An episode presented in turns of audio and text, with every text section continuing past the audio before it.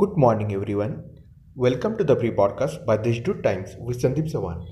Let's listen to the morning news bulletin.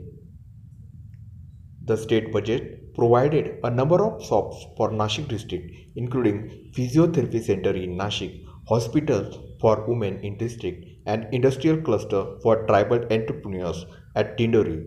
The state government will also bear 80% of the cost of Nashik Pune semi high speed railway project.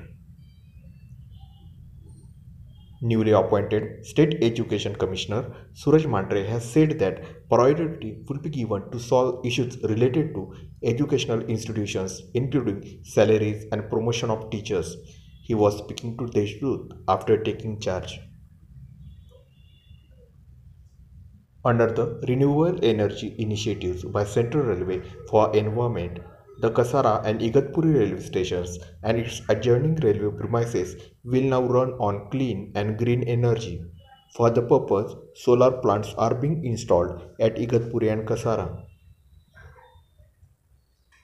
The Indian Medical Association will give its full support for a postgraduate college and various research projects to be undertaken by Maharashtra University of Health Sciences in the near future informed by Vice Chancellor of the University, Lieutenant General Madhuri Kanitkar, after the meeting with IMA office bearers.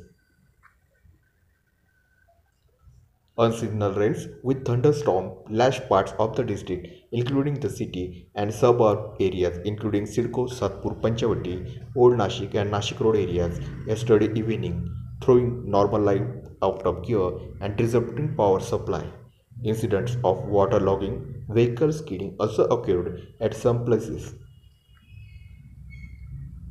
COVID status Number of cases continue to decline. 14 patients recovered. 5 new cases detected in the district, including 2 in Nashik. No death reported. That's all for today's important news. For more, visit to Deshdoot website.